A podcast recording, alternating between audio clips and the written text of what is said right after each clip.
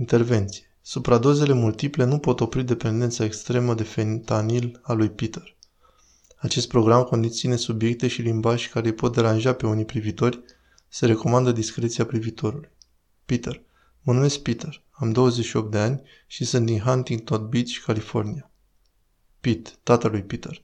Peter a fost mereu interesat de muzică, dar pasiunea lui este chitara. Iman, mama lui Peter. Până la 26 de ani, Peter avea slujba visurilor sale.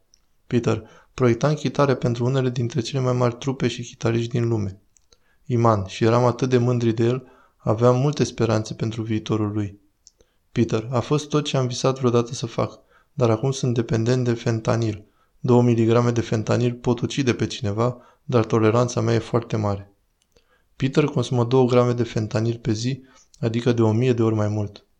Peter, iau un pumn de fentanil când mă trezesc, înainte să mănânc, înainte să beau apă, chiar înainte de a mă da jos din pat. Iman, când Peter este pe droguri, adorme peste tot. Peter, pe lângă fentanil iau și până la un gram de metamfetamină pe zi și trei batoane de Xanax pe zi. Peter dă peste 2100 de dolari săptămânal pe droguri. Iman, în prezent este fără adăpost, doarme în mașina lui. Peter, da, m-am trezit la urgență dintr-o supradoză de trei ori în ultimele patru luni. Pete, a fost de multe ori în închisoare. Anton, bunicul lui. Privind la Peter acum, îi pot simți tristețea pe față. Iman, Peter s-a născut în Huntington Beach, California. A fost primul meu copil și atunci a fost o perioadă foarte fericită. Am avut-o pe Samia trei ani mai târziu și la câțiva ani după aceea l-am avut pe Mark. Pete, religia era ceva în care eram foarte implicați. Mergeam la biserică în fiecare duminică.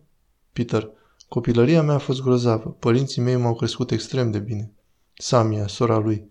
Peter nu numai că era grozav când cânta la chitară, dar era uimitor și la construirea lor. Peter, prima chitară mi-am construit-o pe la 14 ani. Nu îmi puteam permite genul de chitară pe care mi-l doream, așa că în schimb mi-am construit propria chitară de la zero. Iman, am aflat că tatăl lui Peter mă înșela.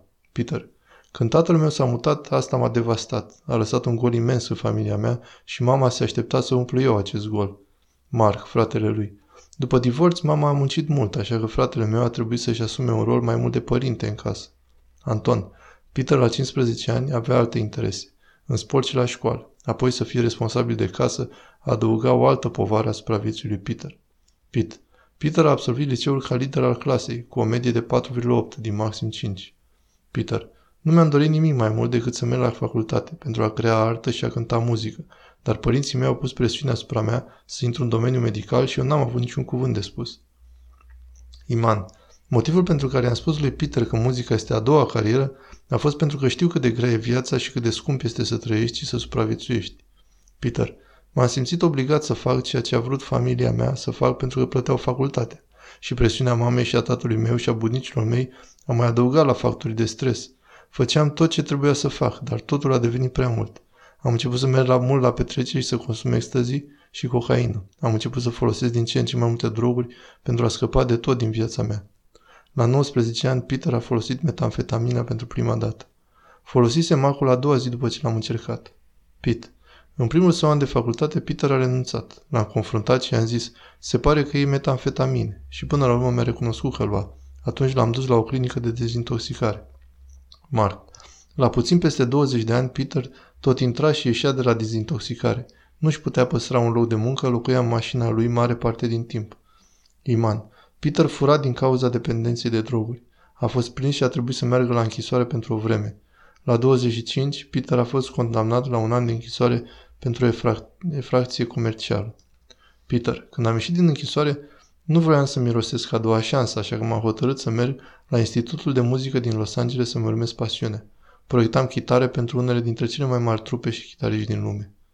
Mark. Peter construia chitare pentru muzicieni celebri precum Journey, The Eagles, Alice in Chains. Peter. Sunt un om harnic și făceam o treabă grozavă. La un moment dat, a crescut foarte mult volumul de muncă, pentru că era o mulțime de comenzi și noi a trebuit să forțăm și să ne facem treaba. La aproximativ șase luni de slujbă am recidivat pe metamfetamină. Reușeam să vin de vreme să fac o grămadă de gâturi, să le pregătesc pentru următorul pas al procesului înainte chiar să ajungă ceilalți colegi. Dar pe măsură ce am recidivat pe metamfetamină, arătam din ce în ce mai rău, acționând din ce în ce mai haotic. Iman.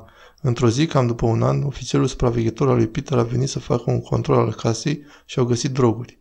La 26 de ani, Peter a fost arestat timp de șase luni pentru că nu și-a ținut promisiunea și a pierdut slujba de asamblat chitare pentru QNL. Peter, când am ieșit din închisoare anul trecut, am început să fac heroină pentru că simțeam că îmi distrusesem deja jobul visat, așa că m-am întors la ce știam.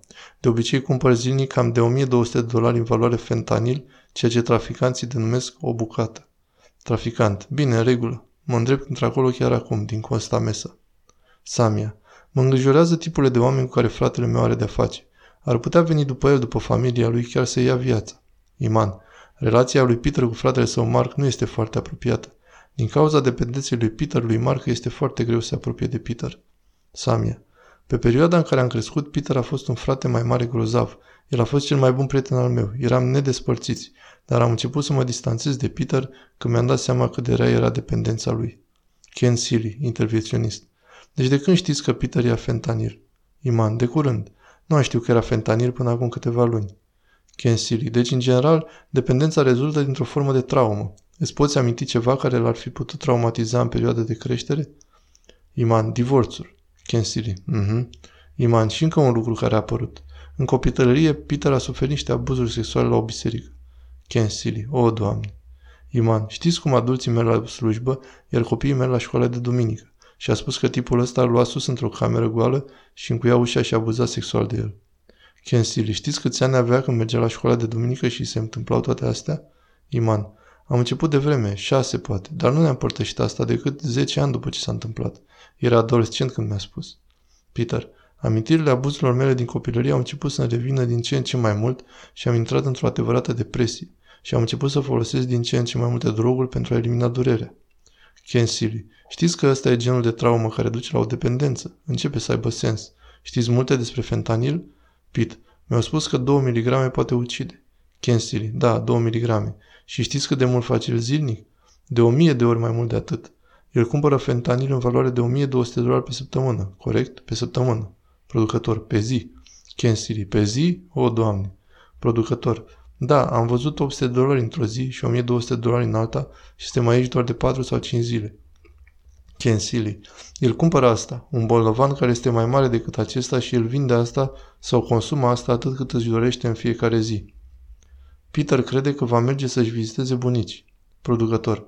Echipajul îl are pe Peter în mașină și ajung aici în 15 minute. Ken Silly. Perfect, mulțumesc. Peter. Bună. Bunica. Bună, ce mai faci? Peter. Bine. Bunica. Mă bucur să te văd. Peter, și eu mă bucur să te văd. Bunica, hai sus.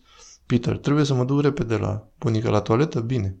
Peter nu știe că familia lui îl așteaptă sus. Gardian, e la toaletă jos. Se aude ca și când ar injecta. Dar stați liniștiți. Ken Silly, bine, mulțumesc. Pete, este primul lucru la care m-am gândit. Ken Silly, ei pot auzi asta la microfonul lui. Bunica, du-te înaintea mea că eu merg încet. Peter, nu, hai că te ajut. Bunica, a, bine, mulțumesc, e frumos din partea ta. Peter. Oh, grozav. Mark. Peter, acum știi că îmi pasă de tine și îmi doresc foarte mult să te faci bine. Dependența ta te-a chinuit. Și restul familiei noastre pentru o mare parte din viața mea. Cu greu mai amintesc de vremurile când erai curat. Dar îmi amintesc că era un grozav frate mai mare pe care îl admiram mult. Acum vremurile s-au schimbat și mi-e greu să te mai văd cum te vedeam. Iman.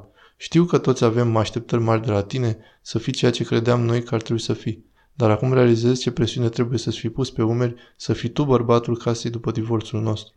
Pit, plângând. Știu că a fost mult pentru tine să duci la o vârstă fragedă. Îmi cer scuze. Nu vreau să primesc un telefon să mi se spune că ai luat o supradoză și ai murit.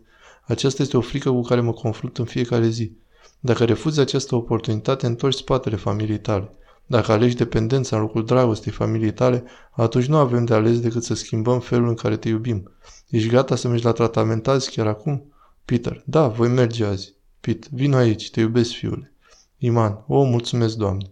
Pit, am ceva ce vreau să iei cu tine, bine? Asta e pentru tine. Știu cât de mult înseamnă pentru tine să iei o chitară. Te iubesc atât de mult, te vreau înapoi, bine? Tim. Eu sunt Tim, încântat de cunoștință. Bine ai venit. Cum ești? Peter. Sunt. Am fost și mai bine. Peter, știi, nu am mai fost treaz de peste patru luni. Nu știu cum e să... Tim, va fi greu, dar o poți face. Trebuie doar să ai o minte deschisă și să faci asta voluntar. După 71 de zile. Peter, cântând la chitară. Am 71 de zile fără droguri și alcool. Fizic mă simt destul de uimitor, de fapt. Nu am avut atât de mult timp curat de vreo șapte ani. A fost puțin tulburător la început, dar mă aclimatizez să încep să simt din nou. După ce Peter a luat tratamentul, a terminat tratamentul, s-a mutat la Austin și urmează o carieră în industria muzicală. Are sprijinul de plin al familiei lui. Peter nu a mai consumat droguri sau alcool din 24 mai 2021.